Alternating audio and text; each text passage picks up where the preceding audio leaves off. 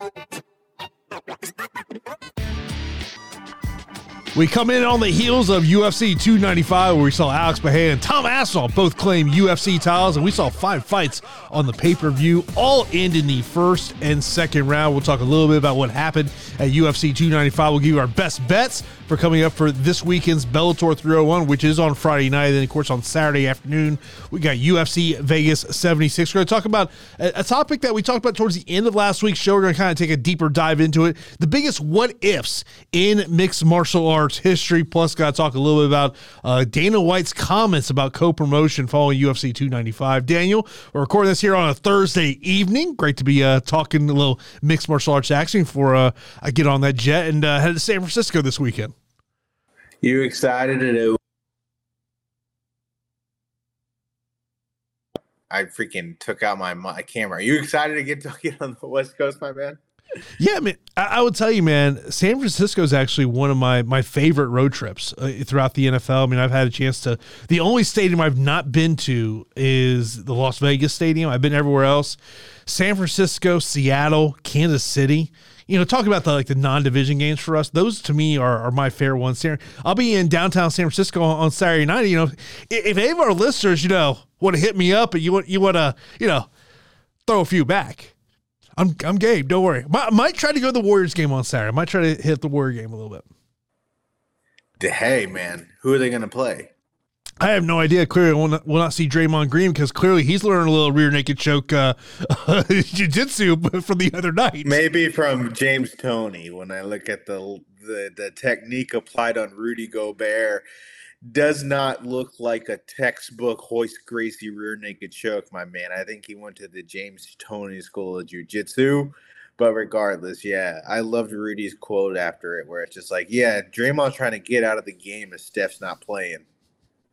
Yeah, man, I, I, saw the highlight of that. I was like, "Whoa, that's he definitely was not letting go of that choke." We, we've seen that happen a couple times in the world of mixed martial arts. But you know, uh, by the way, appreciate everyone tuning in for this episode of the podcast. Of course, uh, if you're watching us over on YouTube, if you can like and subscribe, really do appreciate it. If you're listening to the audio on the audio side and uh, you just want to kind of show your support for the show, just hop over the MMA Report YouTube channel. Just hit that like. You don't kind of sit there for the entire episode. Just hit that like. That really does help us out a lot as well. But Daniel, really, where I wanted to start off this episode was first off talking about. Dana White's comments about co-promotion, and people may have seen this, and uh, I saw it over on the Mac Life Instagram. I'm going to let people hear it. So I want you to hear uh, the, this interaction Dana White had with a reporter following UFC 295. Is there an opportunity for you to cross promote with the PFL for, say, a Jones Ngannou fight? And is there anything specifically stopping that from happening? Is there any way to stop it from happening? Is there anything that's stopping that specific fight or a specific cross promotion with the PFL from happening? No, I'm not interested in that. I, we tried to make that fight. They didn't want to do it and uh, it's done. He doesn't fight here anymore. I'm not interested. So no fights with the PFL just in general? Should I? Possibilities. We got one, two, and three. They can't sell a fucking gate. Oh, talk to me. And Dana, uh, it's just... a stupid question, but go ahead. Talk to me. Why, should, why, why would I do that? I tried to make the fight here. They didn't want to do it, but I should co-promote with with, with the with the you know with, with like a Bellator or, or a PFL. Why, why why why why should I do that? Talk to me. I guess it's just, I guess, a partnership with ESPN or anything like that, just in general, with, with just co-promoting an MMA to make, I guess, MMA fans happy, just for everyone to be involved with each other. What? Because of ESPN? As a partnership, yes.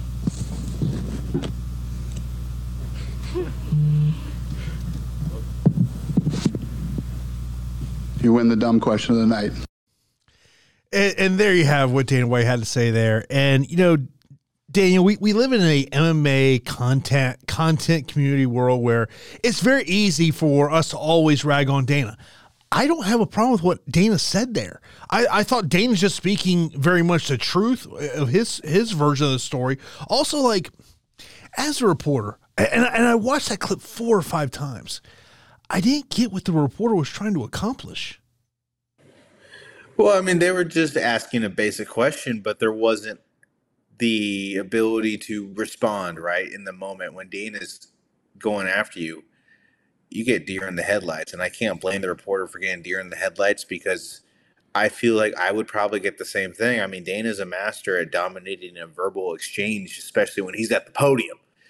But the question is simple Are you going to make the fight happen, Dana? And the answer is simple he's not going to co promote with the PFL, he's not going to co promote with Bellator. But the question is valid in terms of Jason. What is the biggest possible mixed martial arts fight that could happen? Jones versus Ngannou. I don't think there's a single Conor McGregor fight that is more interesting than that possible matchup. I don't know if you have a counter to that, but the question is simple, Dana. Do you want to put on the biggest fight ever that you can do right now? And the thing is, you have to co promote to do it because Francis is under contract. Here's the problem with that, though, Daniel. We just saw the pay per view buys for Francis's boxing matchup. It doesn't help Francis's case. As a combat sports fan, would I love to see that? No question. But to me, like when it's one thing is, is is there's a section of the mixed martial arts community that to me doesn't look at all sides of the story. And the, the chip the PFL has to do a co promotion event is they have a promotional agreement with Francis Ngannou. I'm sorry, I don't think they bring anything else to the table. And, and Dana dropping some truth bombs, whether people want to, I, I feel like no one wants to talk about this. The PFL can't sell tickets, folks. Like they're literally giving tickets away to get people in the building. And like, like some of the things that I wrote down, what Dana said, he goes, try to make the fight, but I should co promote. Okay. Did he try to make the fight? I guess, uh, obviously under his his conditions. I mean, it was hilarious when he says, "You win the dumb question of the night." And but I will say this: the the question feel, felt very planted. Like the PFL asked someone asked this question. I mean, look, we we have been around this sport for a long time. We know co-promotion is not going to happen. And i put this on, on my x earlier today and i thought one of the response was pretty spot on that felt a lot like back in the day when uh, you know fedor the ufc and m1 were trying to put one together. But there, there is one one tweet i want to mention and it's a really I'll, I'll mention two tweets. One of them came from john nash where he says if this was boxing pfl would most likely lease Ngannou to the ufc for a piece of his earnings and then some mentions as a co-promoter in promotional materials. But I, I want to mention one that a Fight Oracle mentioned, and I really thought this was spot on. And, and basically, the way I phrased this on X was basically, what is the PFL offering outside of Ngannou to entice the UFC? And he uh, quote tweeted me. He says, "They bring Ngannou. If the Saudi government wrote a big enough check, the fight could probably happen. It would take probably nine figures, and UFC would retain virtually all the revenue.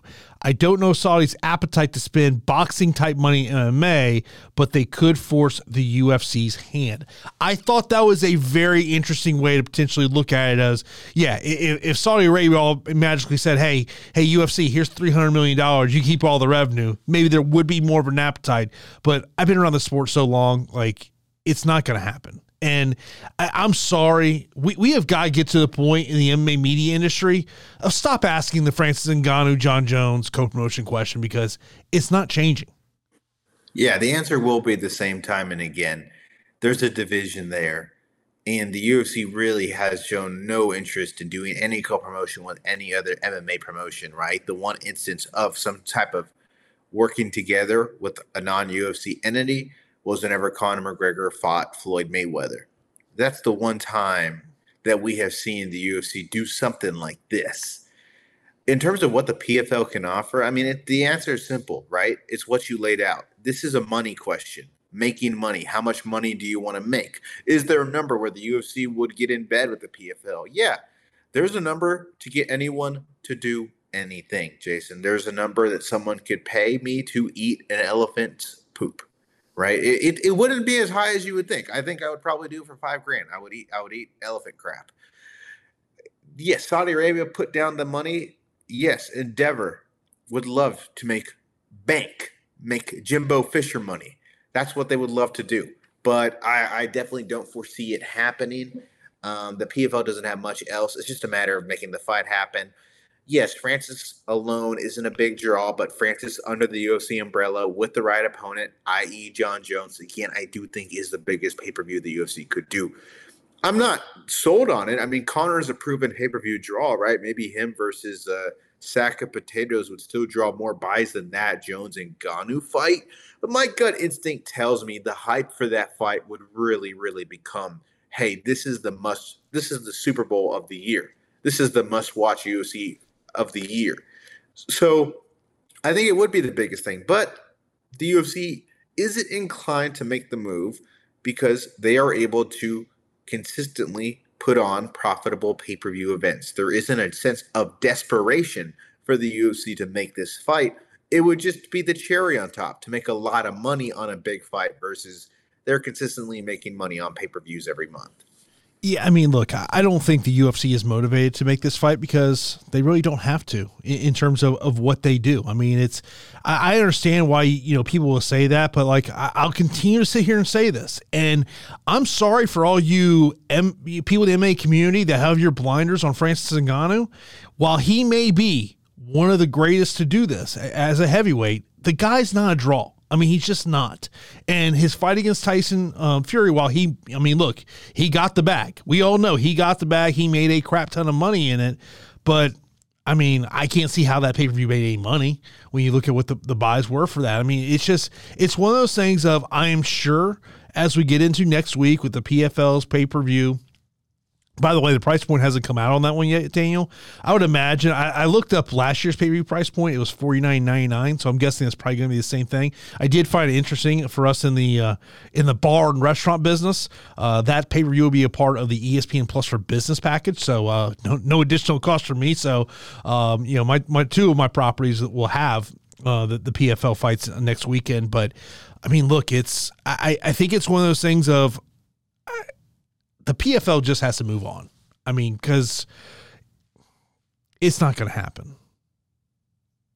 Yeah, yeah, it's it's not going to happen. Um, and I, I, don't think we'll ever see Jon Jones and Francis in the cage. You know, will we see Cyborg and Kayla Harrison? Yeah, we'll probably see that fight.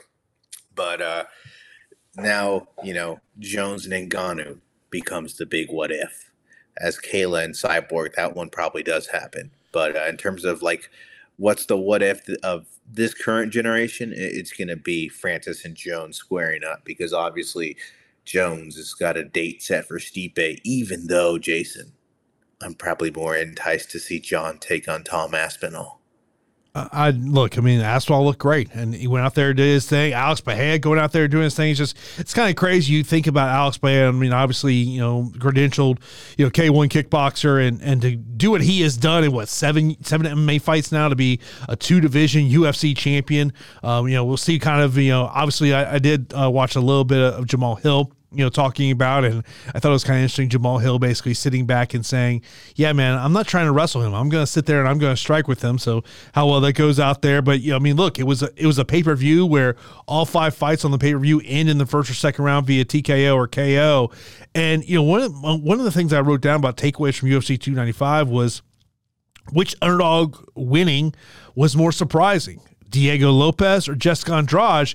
Am I wrong to say Jessica Andrade, a former UFC champion, is a more surprising underdog winner than Diego Lopez? I don't think you're wrong because Andrade looked straight up washed in her last three fights. Obviously, the caveat for those performances is she took on killers. She took on Blanchfield and Yan Xiaonan and Tatiana Suarez. I mean, that's the top five of, of a weight class right there. But the thing is, she looked really bad, and Diego Lopez has looked good. He has shown he has incredible upside. In Pat Sabatini, his opponent isn't necessarily a killer. Mackenzie Dern made us think she was a lot better on the feet than she performed in this fight. She regressed dramatically. So, yeah, I got to agree. Jessica Andrade pulling off the upset, that's the bigger one to me. She took herself out of man is it time for her to call it quits? To hey she's divorced and she's back I mean, and that's the one thing you, you just there's things you know in the sport, and there's things you don't know in the sport, and a lot of times the things we don't know is is what's going on in a fighter's life outside of what's happening on fight night, what's happening in the training room. You know, we, we don't know what's going on in their personal life unless they unless they sit there and they want to disclose it, which more times than not they're not going to disclose it. I mean, but, but it's worth noting. It's worth noting before we get on the Andrade hype train. I mean, Thanksgiving dinner's coming up, and I don't know what was more was more on the platter: the turkey I'm about to have, or Mackenzie Dern's chin. So it is worth noting the striking defense of Mackenzie was really bad. I, yeah. w- w- it may not be Jessica uh, Josh is on the verge of a championship. It may be she had a great matchup. Oh no, no, you're you're spot on there. I mean, you you mentioned about Aspinall. I mean, obviously, I I think it, I mean, look, we're we definitely lived in a sport where we lived in the moment. And, you know, you, you hear about Aspinall about the fact that he, he put all this fight with the back injury 10 days out, you know, before this one. But, you know, he noted last week, he's like, you get these opportunities, you got to take advantage of it. And, you know, look, I think I'm with you. I'm probably more interested in seeing Jon Jones versus Tom Aspinall, but that's not the fight we're going to see next. We're the fight we're going to see next is Jones versus Miocic. I, I think really the question mark probably becomes is, you know, whenever Jones Stipe happens, I mean, obviously a lot of that is based on when is Jones healthy enough to go. But you know, my thought generally is is like, well, maybe the co-main event of that card is Tom Aspinall defending the interim title against Ciryl Gane. Blaydes, Almeida. Almeida is probably the fight I would make. That's the fight I would make, honestly. I mean, but what about Ciryl Gane? I feel I feel like he's going to have to get two or three wins to kind of really cement himself back into title contention. Yeah, then I, I mean he's already I mean he's already lost two title matchups in the last year. Uh, yeah, no, years. you're right. You're right. Yeah, and he looked really bad in, in them. Uh, you're right. I, I, think it's Jailton Almeida. I mean, that's a good matchup, right? Like, because the thing with the Jailton Almeida matchup is whoever wins, you're excited to see them fight the champion. Now, uh, Jones might just straight up retire uh, after being Stipe. I mean, uh, he may look at Tom Aspinall and be like, "I want none of this dude." Like that's why I want to see Aspinall fight more than Stipe. It's like Stipe, we haven't seen him fight since, you know, Florida State was called like West West Cemetery. What was the first name? Like the West Cemetery College of Florida. I think that's what Florida State used to be called or something. But uh, back in the day when Jameis Winston was your quarterback, was whenever Stipe was fighting. So it's been a long time, and Tom Aspinall is out here having the quickest hands in the heavyweight class looking like a superb athlete, battling the adversity of his injuries. And oh, yeah, this guy's a hell of a wrestler. So it's like, what the hell is that fight going to look like? That's interesting. So I think Jones is probably going to look at these younger heavyweights and be like, Toodles, I'm going to call it a career after I get this payday off Stipe. Yeah. Try and get out of this. Try and get out of this contract. Maybe get a celebrity boxing payday. I don't know, but uh, I I got a sneaking suspicion that the interim heavyweight championship will just eventually become the undisputed heavyweight championship once the undisputed heavyweight champion retires. Yeah, I mean, I, I just pull up the UFC official ranking. So you've got uh, Aspinall listed as one as the interim champion, then Gane, Pavlovich, Miocic, Blaydes, Volkov, Almeida, Spivak, Tuivasa, and Tybura, that being your top 10 challengers. So, I mean, I mean, you, you look at that and, um, you, you kind of look at what when does Curtis Blaydes get back in there? Of course, you know he was supposed to fight Almeida, pulled out of that fight due to injury. Of course, Almeida just coming off that win against Derrick Lewis, so be interesting kind of see what happens there. I mean, and obviously doing Alex versus Jamahal Hill just makes all the sense in the world. Yeah, yeah. The odd man out is Mr. Magomed Ankalaev. Well, they just uh, they just rebooked him and uh, Johnny Walker for uh, January thirteenth there's your number one contenders fight. And Jamal, the puzzle pieces kind of got scattered in this heavyweight class with all the injuries, but we're putting it together. And don't discount Yuri Prochazka. I think by the time the winner of Walker and Ankalaev gets their title opportunity, Prochazka himself may have found himself back in that championship opportunity. He did say that the stoppage was justified, but everyone in the moment was having some question marks about that stoppage. He still looks like a killer. Pereira is amazing. I I don't know who I would favor in Alex versus Jamahal Hill. I'm leaning towards Alex. He's just an unbelievable stand-up fighter. He he really is. And it's just a matter of are you going to be able to put him on his back? that's kind of the way to beat him at 205 because I don't think there's a single light heavyweight that can stand with this dude and not end up counting the lights. Bro, how many fighters would do what Yuri did after this fight go? Yeah, it was a good stoppage. Few, few, few, few. I mean, how I mean, many? I, I, I feel like if it was 100 fighters, maybe 10. Yeah, yeah, maybe 10. I think that's true. I mean, everybody would would be complaining. I mean, yeah, no doubt about it. I mean, Dominick Cruz still holds on to grudges that happened nine years ago. Don't don't let uh, Keith Peterson be his referee. Yeah, yeah. Could you By imagine way, for Dom Cruz uh, next fight and the commission just wants to troll him and they just put Keith Peterson in the cage? I think Dom Cruz would immediately fight Keith Peterson. I think that's what would happen is we would have a referee take on Dominick Cruz. Um, dude, how about Benoit Saint Denis? Yeah, that's that's another one. I mean, and that that's a guy that you, you give Frevola a lot of credit because Frevola could have easily asked for a ranked opponent, and he did not. And uh, yeah, know, Saint Denis is definitely a guy that uh, man, yeah, at 55, that's a guy to watch out for. It's a weight class that continues to get more and more interesting. I mean, it's consistently been the deepest weight class in the history of the sport, and now we just have another dude who's just a straight up killer on the feet. I mean, he's a BSD is just he's amazing. Yeah, I mean, you know, I mean, you just look at this this 155 pound division. Yeah, you know, Makhachev obviously the champion. Then it's Oliveira, Gaethje, Poirier, Dariush, Chandler, Gamrot, Fiziev, Tsarukyan, Hooker, RDA, and Saint Denis now coming in uh, tied at 11 with Jalen Turner.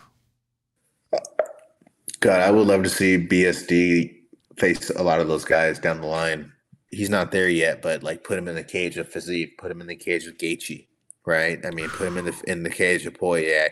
If he wasn't already booked, I think the next fight would have been BSD versus Beneil Dariush. I think that's one that makes a lot of sense. You got a guy on the downswing versus a guy on the upswing, but there's going to be a lot of interesting matchups. And again, Saint Denis, the upside is immense. There, yeah, you, you list those names off, and a lot of those people, I feel like we've seen their peak for Benoit, we haven't. I mean, look, I mean, if if Fiziev was healthy, obviously he's got that knee injury, so we'll see what, how long you know he's going to be out. Probably nine months, you know, maybe twelve months, uh, potentially be out there. I mean, that would be stylistic match. But I think that would be funny. But the one thing about Saint Denis is he does have that wrestling background, you know, and uh, that's what you know. I know when I was um, listening to uh, Frevola talk about this leading up to the fight was the fact of you know he thought that you know, Saint Denis might utilize a little bit of his wrestling there, but yeah, man, uh, great performance there by Benoit Saint Denis, and uh, I mean th- this UFC train keeps on rolling on, you know, right right back to to the Apex this week. We'll talk about that uh, that Apex card uh, as we give our best bets. As I, will tell you, two of my three best bets this week do come from that, that Apex card. But you know, Daniel, at the end of last week's show, we were talking about the what ifs in MMA. And, you know, so we're kind of going to take a little bit of a kind of a deep dive into that. And I, I feel like we're probably going to kind of intersect on, on our, our biggest what ifs.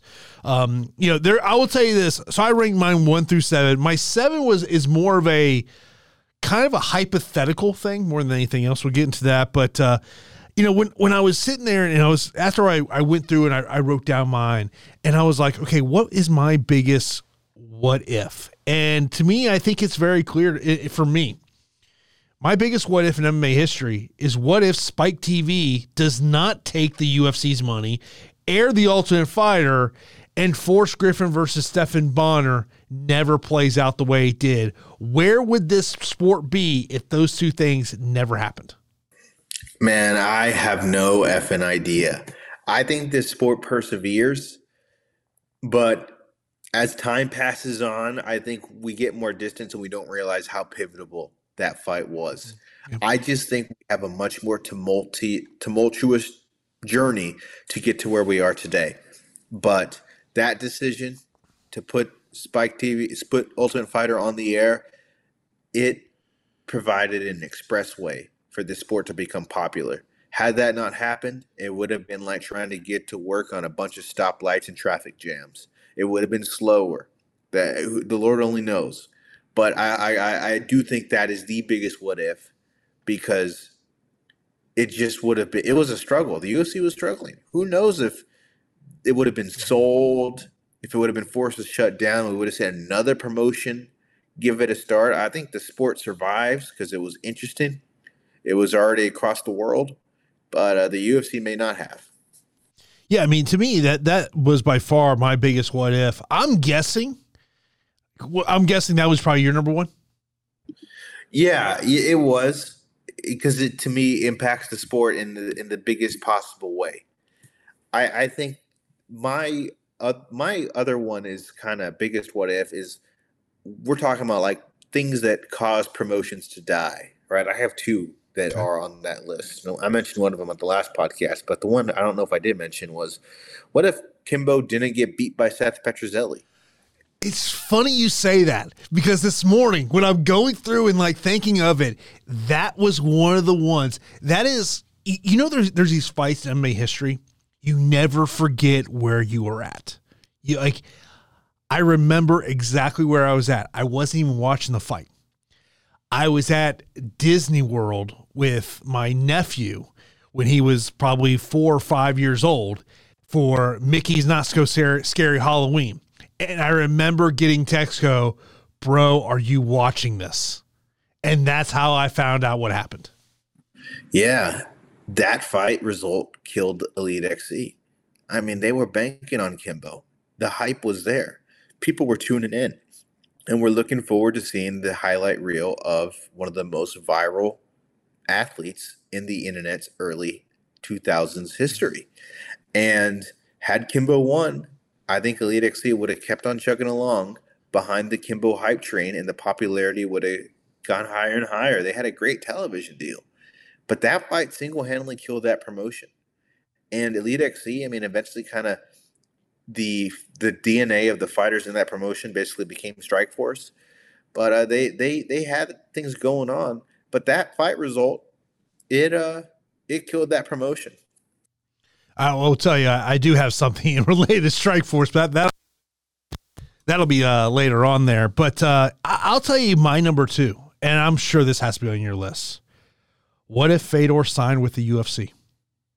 Yeah, that's the biggest what if in terms of possible, you know, free agent signings. And I don't know what would have happened. Like, would Fedor have become a UFC heavyweight champion? I think around the time there were several times where that was a possibility. You know, had he signed during the Randy Couture era, I think he would have beat Randy Couture. Mm-hmm. I think he probably would have beat Brock Lesnar. I think Brock Lesnar would have beat him down, taken him down, and Fedor would have got a submission. I think he would have weathered the storm. Would Fedor beating Cain Velasquez? No, I, I don't think so. I think Cain wins that fight during that time in their careers. But had the UFC signed Fedor, I think Fedor has a more prominent point in the GOAT discussion. And I think he's a former UFC heavyweight champion. And I think as we're talking, he's already in the UFC Hall of Fame. Oh, I, am with you. Yeah, I mean, like, like to me, it's it, it's kind of like uh, I think a subsection of the Fedor thing is what if Zuffa never acquires Pride and Pride continues on? Yeah, yeah. To me, no promotion has replaced Pride no promotion has gotten closer to the UFC than Pride. Has been like on similar footing. There's always been that gap. Pride was without a doubt the most successful non UFC promotion we've seen thus far.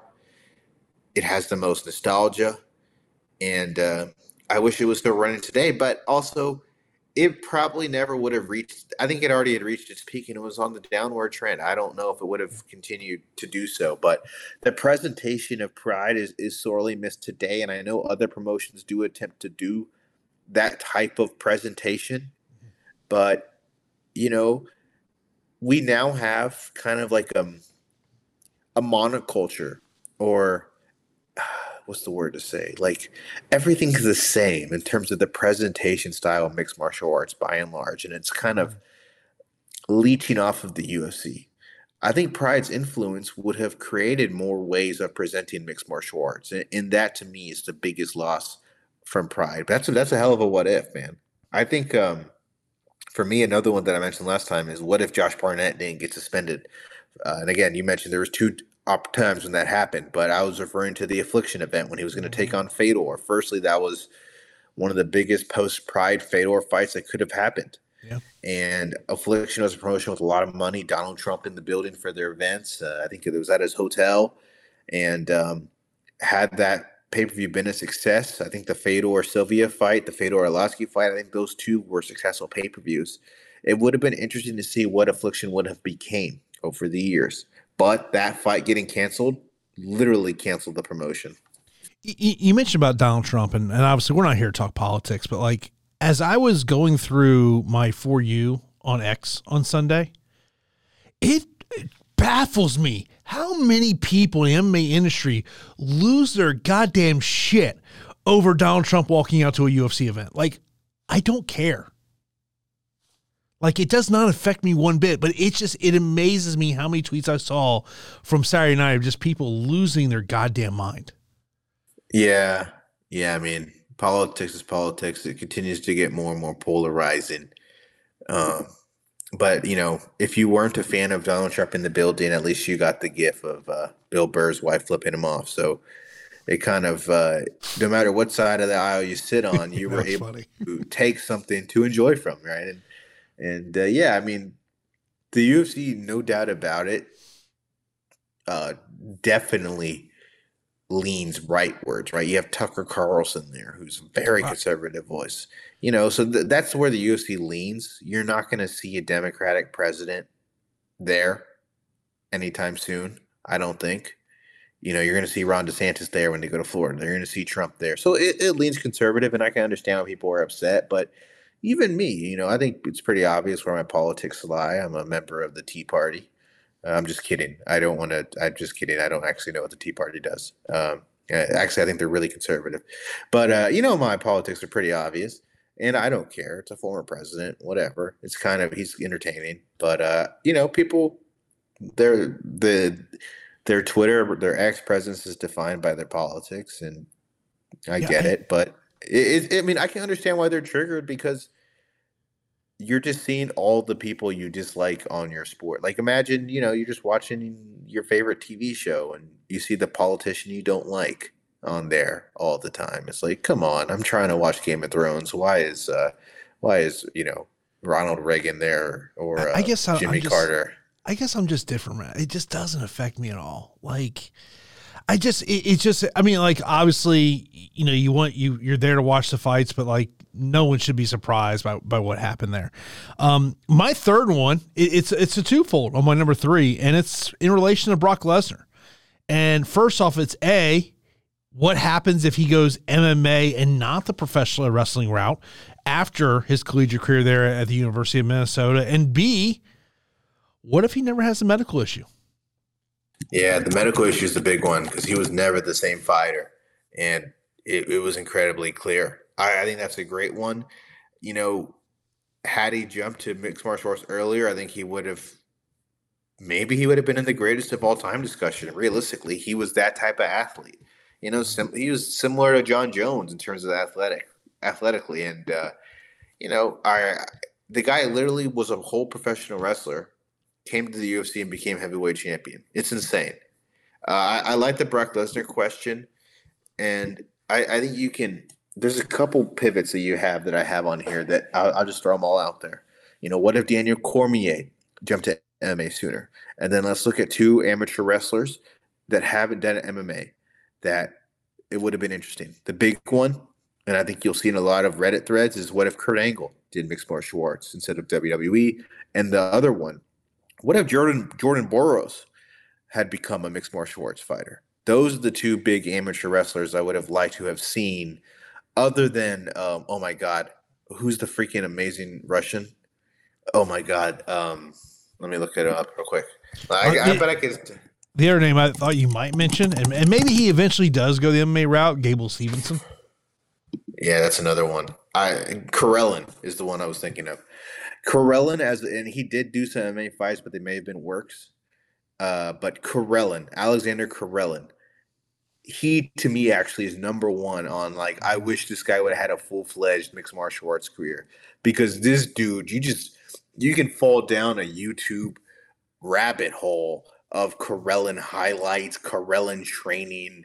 He's actually my number one I wish this dude had done a whole UFC career. And then the other name is, is Rickson Gracie, who obviously fought in Pride, but you know, had he done more full fledged UFC to really get a sense of what type of fighter and ceiling he had, that also would have been interesting. Here's another one. I mean, not somebody on my list. What if Cole Conrad never walks away from MMA? It's another one. Um, I think the thing with Cole Conrad is he just would have had a similar career. I don't think the UFC would have jumped to sign him. He just was a very boring fighter, you know, but he was a damn good fighter. He he is undefeated, hell of a wrestler, impressed Brock Lesnar in training together, and he, he probably would have eventually made the jump to the UFC because it just would have been inevitable. Yeah. But you know, we saw Ben Askren make that jump. That's a good one, and, and you can look at some of these. Um, you know, there's a Reddit thread called "The Biggest What Ifs in MMA." I, I saw, and it really looks at some of these fighters who retired. And uh, one name that I had never heard of before was Philip Miller, and this is from the Reddit thread from Gypsy Gold. He says Philip Miller retired at 16 and 0 at the age of 23 in 2003 after two consecutive UFC victories. He became a police officer. He was only making 2000 a fight, but he was booked to fight Phil Baroni. He asked for 10,000 because Baroni was making 20 grand. UFC straight up released him and rebooked Baroni against Matt Lindland. Philip Miller has wins over Jake Shields and Brian Foster. It's a name I'd never heard of before. Never heard of that name either. Huh? Yeah, and, the list goes on, right? Zabit, uh, Magomedsharipov, Steve Mocco. Uh, you know, you had TJ Grant had to retire due to concussions. Yeah. Adlan Adlan Amagov. Uh, I believe he's currently wanted for murder by Russian authorities, according to this Reddit thread. The list goes on. What's the next one on your list? Double. Uh, next on my list is it's kind of a tough one because it wasn't going to happen because Cyborg was such a better fighter. But what would the landscape of women's MMA look like had Gina Carano beaten Chris Cyborg in that super wow. fight? I mean, the eggs were in the Gina Carano basket. That's the fighter they were promoting, right?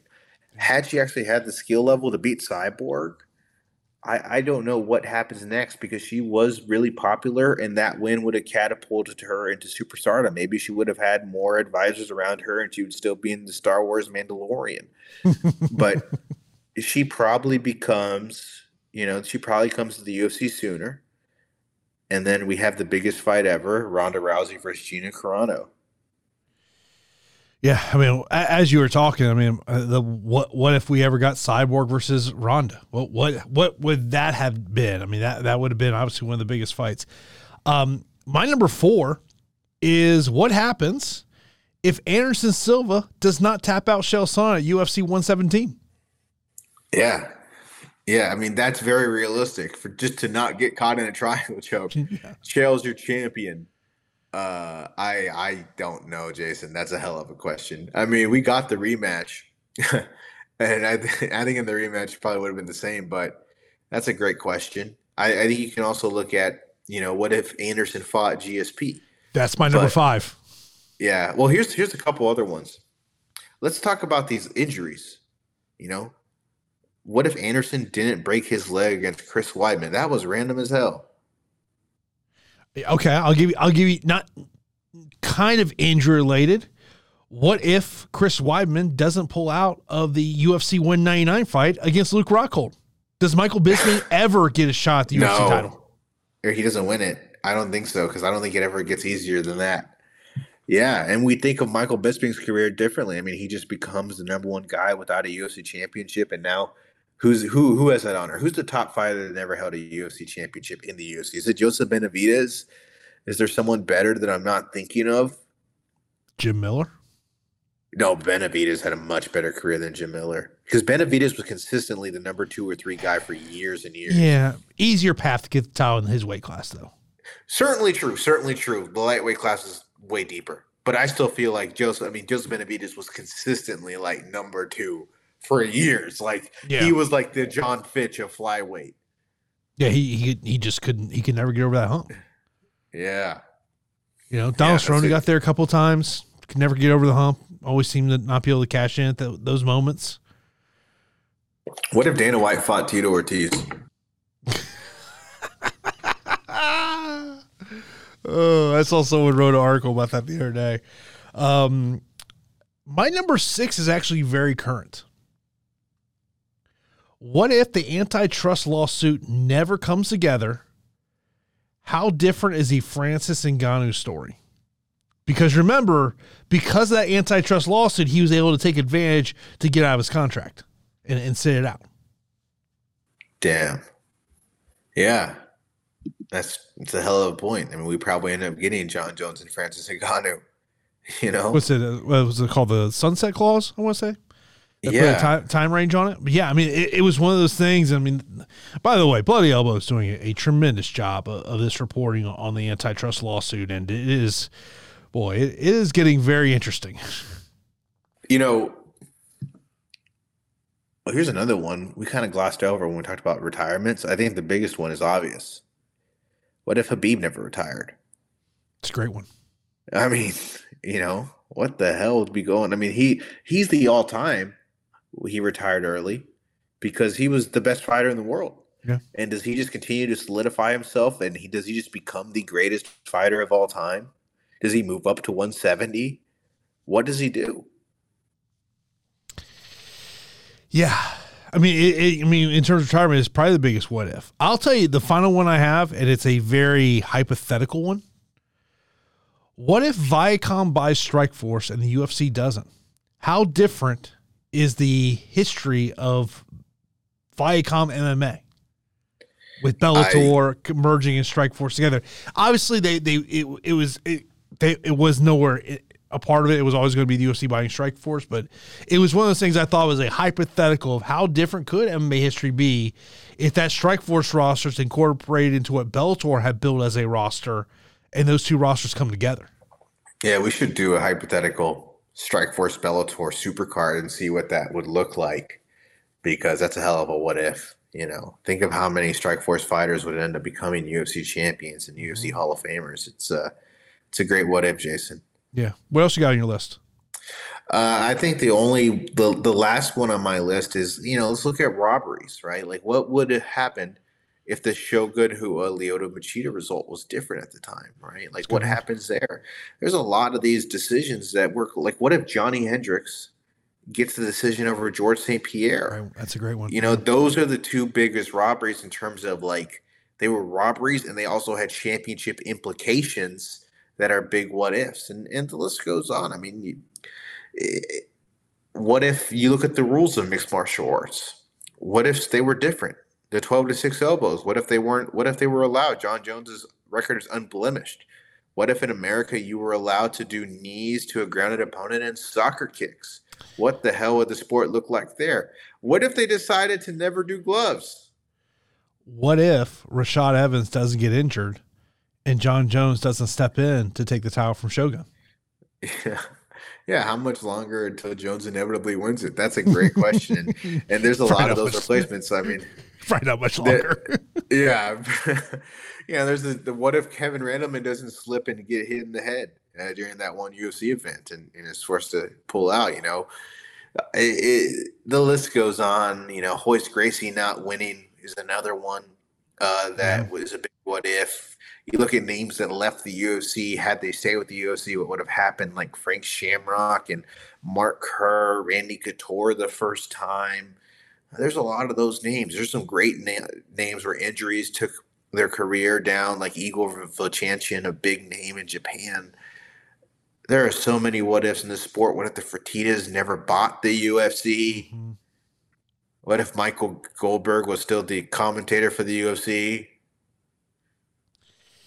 Yeah. I don't know what he's doing. What if Bruce Buffer didn't exist? Who the hell would be doing the epic uh, with Joe Martinez? You know, be the most famous uh, man announcer? I don't know, but Bruce Buffer, thank God we have him. Or how about this one? Zuffa never requires the WEC. Mm-hmm. Yeah, yeah. Sean Shelby. I mean, I'm sure eventually he would have migrated to the UFC. Or what if Joe Silva didn't retire? Maybe yeah, that's the biggest retirement in MMA too, there, there's a lot of major what ifs in the sport, and it was just something we kind of wanted to, to, talk about here. But you know, as we kind of now look ahead this weekend, we got Bellator 301 on Friday, UFC Vegas 82 on Saturday. Who knows what Bellator 301 is going to feel like tomorrow night? I thought Bellator 300 felt like a funeral. I mean, obviously, this is the last whatever we're going to call this a Bellator. I'm not sure exactly what we call this. I feel like we're probably going to feel much more like a funeral. I mean, this is obviously the end of an era, and uh, you know we'll, we'll see what's going to happen after it. But uh, you know, look, I I think I look at that co-main event, Patchy Mix and Sergio Pettis. That's the one that really sticks out to me over in the UFC. You got Brendan Allen in, in, the main event over there. And I'll tell you that Brendan Allen's actually, uh, in terms of my best bets, he's my number one best bet this weekend. And I like Brendan Allen to win via TKO KO at plus 120. I mean, look, I just, I think he's just a better fighter everywhere it goes. I mean, Paul Craig, if Paul Craig is somehow going to pull this off, it's somehow him getting this to the ground and using his jiu-jitsu, but I, you know, I, I just don't think he catches uh, Brendan Allen. I think this is Brendan Allen's fight to lose. Yeah, Paul Craig does thrive in the underdog role, though. When you count him out, he's scrappy. You can beat him up in a round or two, and he's going to come back and tap you out. But uh, this is a fight set up for Brendan Allen to succeed. Brendan Allen earlier in his career was having had a couple of step backs against Strickland and Chris Curtis, but he has pieced things together. I think it's a good best bet, Jason. Uh, first and foremost, this UFC Fight Night sucks. I gotta put it out there. This is a bad fight night. I just, I just gotta be honest with you. I'm a straight shooter. Bellator's card is much better. Granted, Bellator is having its last event probably under the uh, Viacom era, so they just said, "Screw it, let's put every good fight we can do." And uh, it's a good fight card. But on fight night, when it comes to best bets, I got two for you on that fight night, and they're back-to-back fights. One is straight up. I like Jake Matthews to beat Michael Morales. I understand Michael Morales has a lot of upside, flashy, uh, undefeated. Matthews was in those shoes back in the day, but he is he has taken his lickings. He's gotten better, and I think he's going to play the role of spoiler. He's plus 240 at some spots. The other one, I like Chase Hooper via submission. Obviously, if this one stays standing, honestly, you should just bet it like this. You should bet money on Chase Hooper via submission at plus 350 and Levitt via KO TKO at plus 1000, and you're probably going to get money. That's my best bet. Do that one. All right, my best bet number two. It's a little a little uh, fight between us. Give me Mike Morales wins via decision at plus two fifteen. Um, look, I, I think this is I do like Morales in this situation. Um, and then my third one actually is over on Bellator you, you, know, I mean, I love me some Danny Sabatello, but don't like this matchup for him. I think Rafael Stots, he's plus 110. Uh, get get a little plus money to him. I, I think that's where you go there uh, with Rafael Stots. But I mean, you're right. I mean, the Bellator card is a much better card. Um, everyone on the main card did make weight here earlier on today. So uh, pull up the the Bellator press release from earlier today, and because uh, I know Patchy Mix initially missed weight but made weight on his second attempt there. Uh, you know, AJ McKee, AJ Outlaw, uh, and Sidney Outlaw is kind of like that fight that, like, I mean, I, I think overall no one's talking about this Bellator event, and and how much of that is because of, you know, what's happening with Bellator. But uh, McKee Outlaw is a is a very nice fight. Of course, you got Patricky and, and Shabliy. It'd be interesting to see what kind of happens now with this lightweight Grand Prix because Usman Nurmagomedov been suspended six months by the California State Athletic Commission, testing positive for a banned substance. Uh, apparently, it was a prescription that had a banned substance. Didn't get a TUE for it, so he gets a six month suspension there. Um, I did see a kind of a very funny Instagram post from Mike Hogan over the weekend about that, uh, basically saying how Brent Primus has nine lives. Um, but uh, but yeah, like that. That to me is like. Uh, do we see the conclusions Bellator lightweight Grand Prix? Like that's that's maybe one of the biggest questions. I think it comes down to what you know the PFL decides to do with the Bellator brand, but I think the answer is probably no. Uh, it's a good bet, man. I, I really like Stots against Sabatello. I do, man. But uh, I'm going to go with my best bet. I'm going to go Patchy Mix via decision. You know, I, I first and foremost, Mix and Pettis is an unbelievable fight. I am so freaking excited for this fight.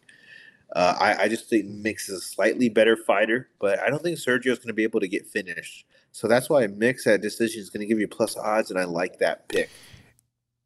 Patchy Mix may be the best 135 in the game right now.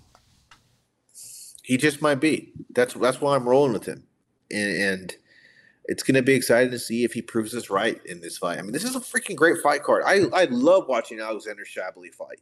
Mm-hmm. He's a major favorite against Patricky Pitbull, and he probably deserves to be so. I mean, we get an opportunity. This is a hell of a main card. I am freaking excited. I mean, I think Amosov's going to have a very easy performance against Jason Jackson. Jackson has performed well, but to me, there's just a difference in, in talent between those two fighters. You know, Amosov may be the best 170 in the world, and and Jackson's just a really, really good welterweight, and, and so that's why I'm pretty confident in, in Yaroslav winning that one. Yeah, I just had to laugh. The press release says apply for Bellator media credentials. I don't think I worry about that one. No, I don't think so. I don't no, think so. I mean, look, I, I look, I, I, feel bad for a lot of people that are Bellator because uh, the reality is, is that uh, a lot of them are probably gonna be looking for new jobs here soon. I mean, that, that's unfortunate, but uh, we'll, we'll see what happens there. Um, the final thing we want to mention here on, on this episode of the podcast is I saw this tweet where it was talking about uh, Aaron Magraken had a thing says Colorado debating a host of combat sports rule changes, and he puts the agenda in in this one, and I'll, I'll throw it up here on, on the screen so people can see it. And there are to me seven things, Daniel, in this that that really stuck out to me. Uh, first one is number six, updating unified mixed martial arts rule. Number 13, legalize the 12 to 6 elbow for MMA. Number 14, legalize knees to grounded fighter MMA bouts. Number 15, legalize kicks to the head of a grounded fighter in MMA bouts. 16, open scoring. 17, disallow local promoters to advertise championship bouts. And number 18, no warning for fouls in MMA. And, uh, you know, it, it's, it's one of these things, Danny, where I look at it and I say, hold on. So, state of Colorado, you're just going to now put a your own rule set of mixed martial arts action in. So, say a local fighter is uh, you know fighting in, in a promotion in the state of Colorado. He's going to one set of rules, gets signed to UFC, goes to Nevada. Now he's got to fight under a completely different set of rules. Ugh. I, I I don't know, Jason. What the hell's Colorado doing here? I mean, I- mean, is ridiculous. what's- it really is.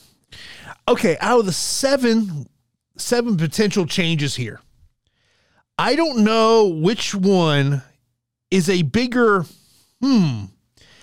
Is it number 17? Disallow local promoters who advertise Yes. championship bouts or 18 no warning for fouls in MMA. I think it's disallowing the championship bouts thing. I mean, to have no warnings point blank is absurd to me. It makes sense to immediately deduct a point on a fence grab, but a groin kick deserves a warning. An eye poke deserves a warning. But the that disallowing championship bout advertisements and local that's so weird to me. I- I what would- the hell? My question is why? Yeah, exactly. Like if we're if we're running, you know, the ABCD promotion and we want to put on a title fight, we want to advertise it. Like if like okay, LFA goes to state of Colorado frequently. If you're LFA, you now just say you can't put on a title fight? Yeah. That's ridiculous. It, it makes no sense whatsoever. It's like distracts you from all the other rule changes because that one to me is the most egregious. It, it's crazy. I mean, there's a couple more. Can you put it back on the screen for me if you can? Uh, you know, eliminate tournament format for events. That's that's weird to me. Um, I, I think another one is you know, the idea of just legalizing kicks to grounded fighters, legalizing knees to grounded fighters. I mean, that is just way too drastic for me. I mean, obviously, that's all about one championship. I mean, let's just call what that is. I, I'll say this, and if you listen to this podcast, you live in the state of Colorado, you live in the state of Georgia, the UFC ain't coming to your state. I'm just going to tell you that right now. They're not coming to your state, and it's because of what's going on here. I mean, look, look, I am all for moving this sport forward. I have no issues with that, but like. I feel like we're, we're setting the clock back 10 years when this sport was, we had different rule sets based on the state you're in. I mean, I'll never forget Eryk Anders hearing the story where he, the commission comes back after a fight and he, before the fight, he goes, So what rule set we under, under tonight? Because even the fighters didn't know. And like, that's where like I look at this and say, ugh, ugh. In this country, that absolutely should not be a problem. It should not be an issue. You should not be going state to state and wondering what rules am I fighting in. It's it's it's a it's a head scratcher. It's annoying. I- That's what it- it is. it's one of those things that like i mean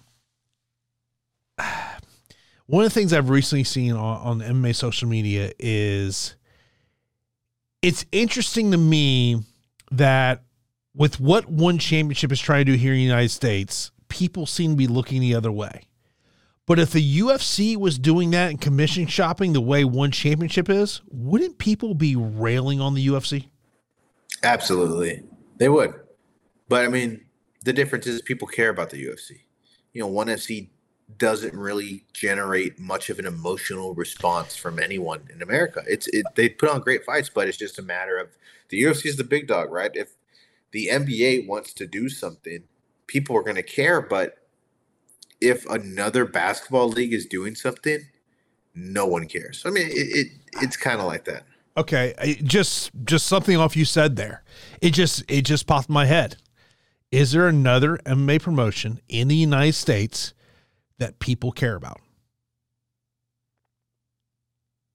No, I, I, that that was my thought. Like it, it, it's like you have great fighters in the PFL, you have great fighters in Bellator, but I mean, let's just be honest about it. You go on Twitter right now or X, you don't see a lot about Bellator 301. I mean, have you have you seen anything about the PFL pay per view next week? I mean, obviously they'll go in full promotion mode next week. I mean, we're sitting here, we're eight days away from that pay per view. They haven't even said what the price point of this thing's going to be. if we got every mixed martial arts fan that watches a lot of MMA, we got him in a room and we said, if you tell me every championship fight on that pay per view, I will give you a million dollars. No way. How No much money are we way. giving? out? how much money are we giving out? Zero dollars. you would have to be the hardest of hardcore fans to name those six. I, my this is my only fear about the PFL pay per view is that thing could last forever next Friday night. But it would still be shorter than the Francis Fury fight pay per view. So there's that. You're not wrong. there is that. There is that. But hey, Yeah, I think they're we'll doing cry. seven fights on the pay per view. Yeah, probably all the tournament finals plus. Uh, So the pay per view starts at 8 p.m. Eastern time, and you got one, two, three, four, five, six, seven. You have seven fights. Did I count the right? One, two, three, four, five, six. Yeah, you have seven fights with uh five of them being title fights, 25 minute fights. yeah. Your not your non uh, title fights are Kayla Harrison versus Aspen Ladd and Ray Cooper III versus Derek Brunson. So yeah, I mean the pay per view will probably end at the same time as the UFC pay per view. It just is starting two hours earlier. if if bro, if a lot of those fights start going 25 minutes, going to be a long night. Yeah, but you know that's a problem for future Daniel and future Jason. Our current problem is watching this fight night card this Saturday. What the hell? But at least you know the Bellator Uh, card's uh, pretty good. I'll be in the air while it's going on because it starts. I want to say at two o'clock Eastern time. I want to say You know who won't be in the air, and he usually is, but he won't. Right? Snoop Dogg. He's giving up weed. is that a real story? He's got to have a medical condition. I don't know. Is that fake news? I I saw that and I was like, is this real life? I, I think it's real life, but I mean, it's probably a sign of the apocalypse. I'm pretty sure the dude has a dispensary in California. Yeah. Kind of, I'm kind of odd. he. Yeah, the so the prelims start 2 p.m. Eastern time. Main car will be at 5 p.m. Eastern time. I land in San Fran at uh, 4 o'clock Pacific time on Saturday. So that would be 7 Eastern. So yeah, pretty much card Yeah. will be over.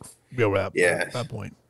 So at, at that point, you're just going to watch it on demand probably when you get a chance. I mean, enjoy San Fran live. That, I mean that this time of the year, I, that's what I find myself doing more than anything else. I mean, it's, um, I mean, look, I, I know there's a lot of people in this industry that man they watch everything live. I, I I did, and I did that at one point, and I, I, I won't do that again. I, I just, to me, if if I'm intrigued in the card, or maybe if I'm out and about, yeah, you know, if I'm out of the bar or you know out with the fellas, whatnot, yeah, if it's on, hey, let's let's watch it, you know, or put you know more times than not, I just put it on my phone, you know, while, while we're sitting there doing whatever. But um, yeah, I, I I'm I'm far removed from the no matter what, I gotta be home on a Saturday night watching the UFC. It's just Yeah. at the end of the day, and like it, it's nothing. It's not about being negative about the fights or anything. It's it's for me. It's just more about going out and living life. Yeah, I mean, it's just become every time there's a UFC pay per view, we'll watch that live. That's kind of the MMA diet for most fans. Is, Yeah, yeah. is that because otherwise, you got to have a life, and there's a UFC event every single week, and some of these Apex cards aren't demanding of one's time. So yeah, people got to have a life. I mean, we can't devote every Saturday of our lives until we're dead to the UFC. Yeah, I mean, you look at it. Uh, by the way, uh, so no UFC card next weekend.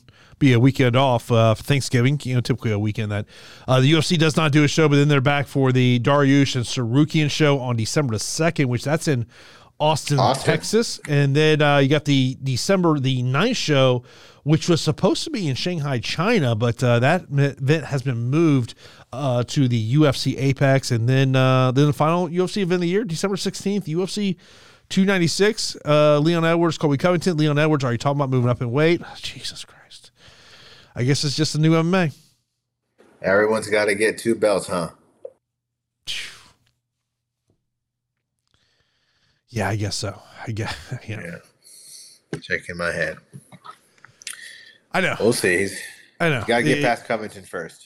Yeah, yeah, that's not you know not not easy to it's a matchup, but uh, but yeah, that, that's still a long ways away. But as always, we appreciate everyone tuning in for the podcast. Of course, uh, give me a follow at Jason underscore Floyd on all platforms. Uh, Daniel, we got any uh, wrestling matchups coming up?